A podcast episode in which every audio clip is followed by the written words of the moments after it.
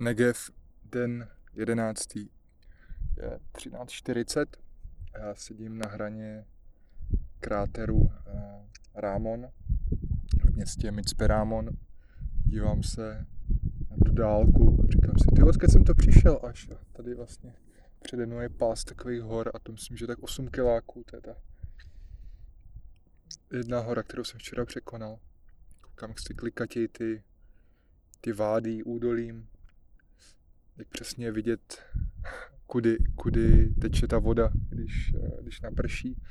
Tam jsou chycený různý stromy. Stromy, keře, keře. Strom je tady jediný v tom údolí, tady je jediná opuštěná akácie, kterou teďka odsaď ani nevidím, ale vím, že má nějaký ikonický fotky tady v tom kráteru Rámon, tady, ta, tady ten opuštěný akát nebo akácie.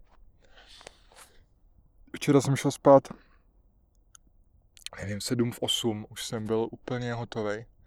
Už jsem jenom jet gumový medvídky a, a vlastně jsem neměl sílu vůbec nic dělat. Když tam byl velký ruch v tom hostelu, jsem se dal špunty do uší a vlastně tak okolo osmi jsem usnul, se zbudil někdy, to už bylo ticho a pak jsem ještě spal a zbudil jsem se asi v půl pátý, což je takový jako často se normálně budím eh, ve stanu a pak už jsem neusnul, takže jsem tak koukal. Ale cítil jsem se docela vyspalý, takže fajn. Dneska jsem nic moc produktivního nedělal. A svítí sluníčko, je teplo, pálí to, vzduch stojí, je takový ticho klid před bouří. A ta, ta, ta bouře je asi téma, téma dneška, který mám. Já jsem se díval na počasí, na Irno, to jsou jo, norové, který mají relativně dobrý počasí, který rád používám, zvlášť v Norsku, tam ho mají, tam ho mají úplně nejlepší. Potom jsem se díval samozřejmě na izrael, izraelskou meteorologickou stanici, která má varování, že v jižních a východních vádí v korytech řek hrozí flash floods, eh, tyhle ty povodně. Ale tak to si říkám, že já naštěstí jsem vlastně technicky za to ve středu už teďka uh, spíš a nejsem jich a východ, tak, tak protože od Mitzperamen dolů je to, je to je jich a já už jsem trošku vejš, takže, takže jsem bych měl být ve středu, ale samozřejmě je tam relativně velký déšť. Naštěstí se to posouvá, že by se toho měla velká část vypršet teďka přes noc, obzvlášť jako po půlnoci do rána.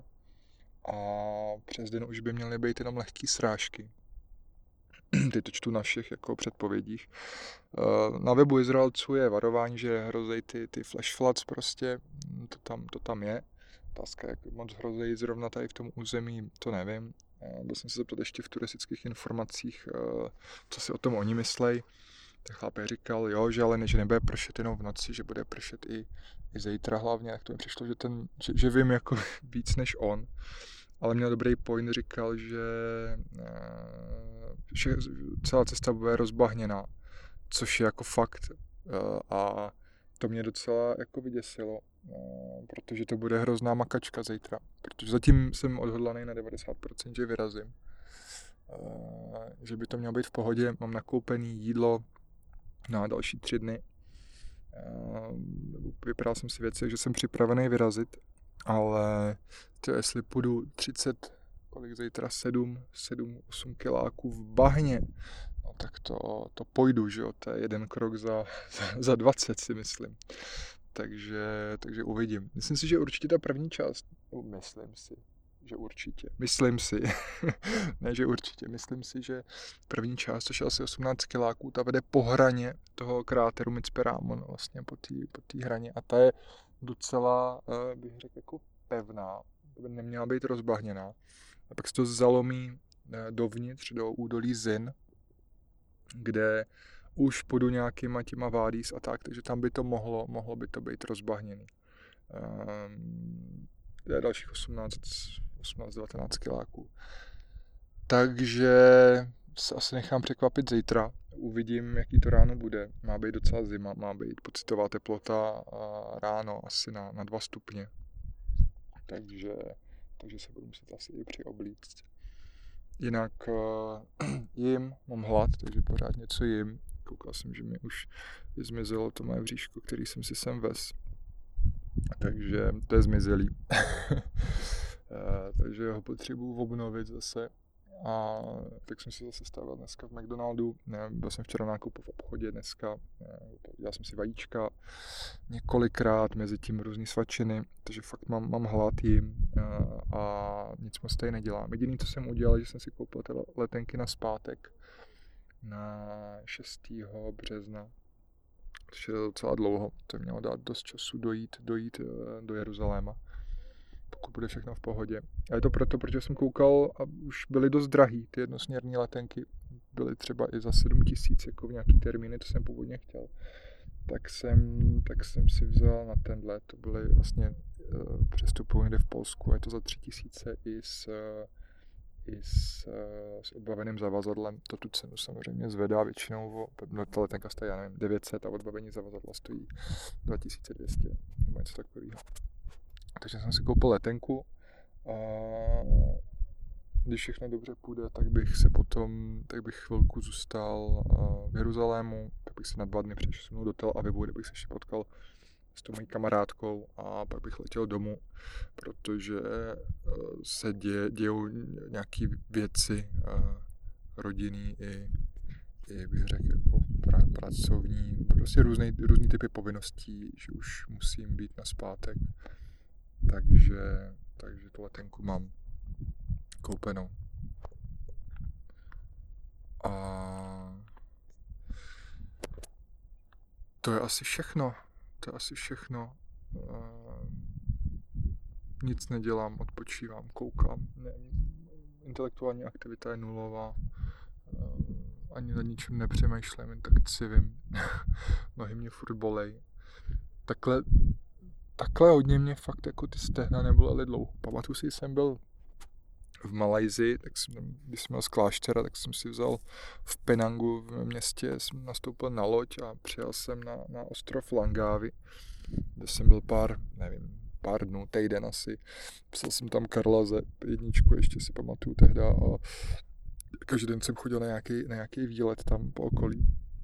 A tam je, a tam je, já nevím, jak se to jmenuje, eh, ale je to, ale nevím, mají to číslo, je to třeba nevím, 10 tisíc schodů pralesem, jdete prostě po schodišti pralesem. A, a je to prostě brutální. Já jsem to vylez.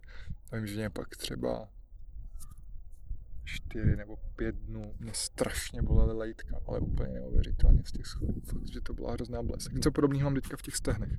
Ale je to trochu lepší než včera, takže věřím, až, až se rozejdu, takže to zase povolí.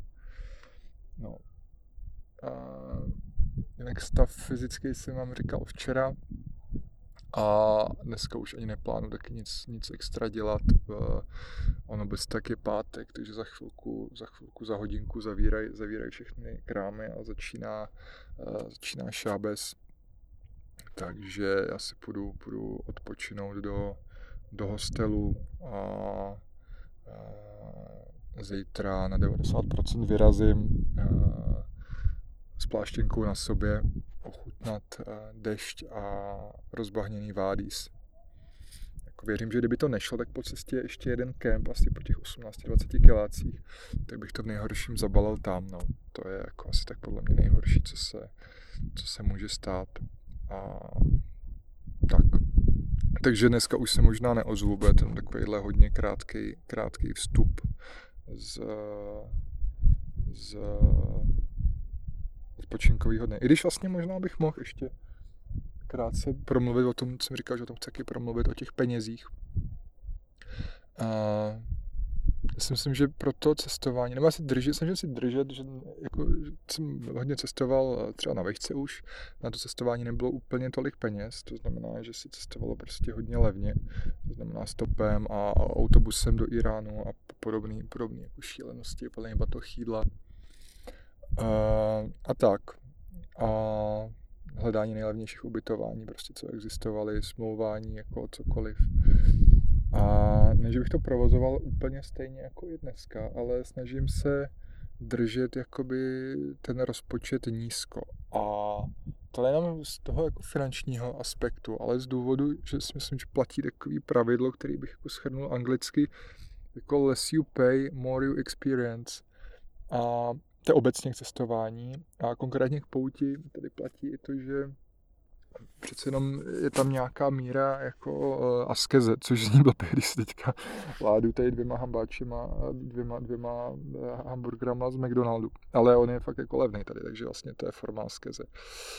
Ale je to třeba to, že spím prostě v nejlevnějším ubytování, co najdu a i když bych radši spal v nějakém jednolužáku prostě někde, tak uh, si zaplatím za tady to a vlastně ta zkušenost je hezká, jako vidím, vidím zase tady uh, ty mladí lidi, jak tady žijou, dělali s tím společnou večeři, ráno mi tam jedna holka udělala čaj z nějaký bylinky ze zahrádky, protože jsem říkal, že nepiju kofein, tak mi to vysvětlovala, jak je dobrá. Nikdy bych si takovýhle čaj asi jako nedal, když byl sám někde v pokoji. Takže se stane spoustu hezkých věcí. Co týká jídla, tak nakupuju v supermarketech, moc nechodím jako někam, někam do restaurací. Je tam kuchyňka v tom, v tom ubytování, takže jsem si tam normálně dělal, dělal jídlo. Co se týká to znamená, během té cesty se snažím utrácet jako málo. Samozřejmě občas mi něco někdy jako ujede, ale, ale spíš, spíš, spíš mi nic neujede.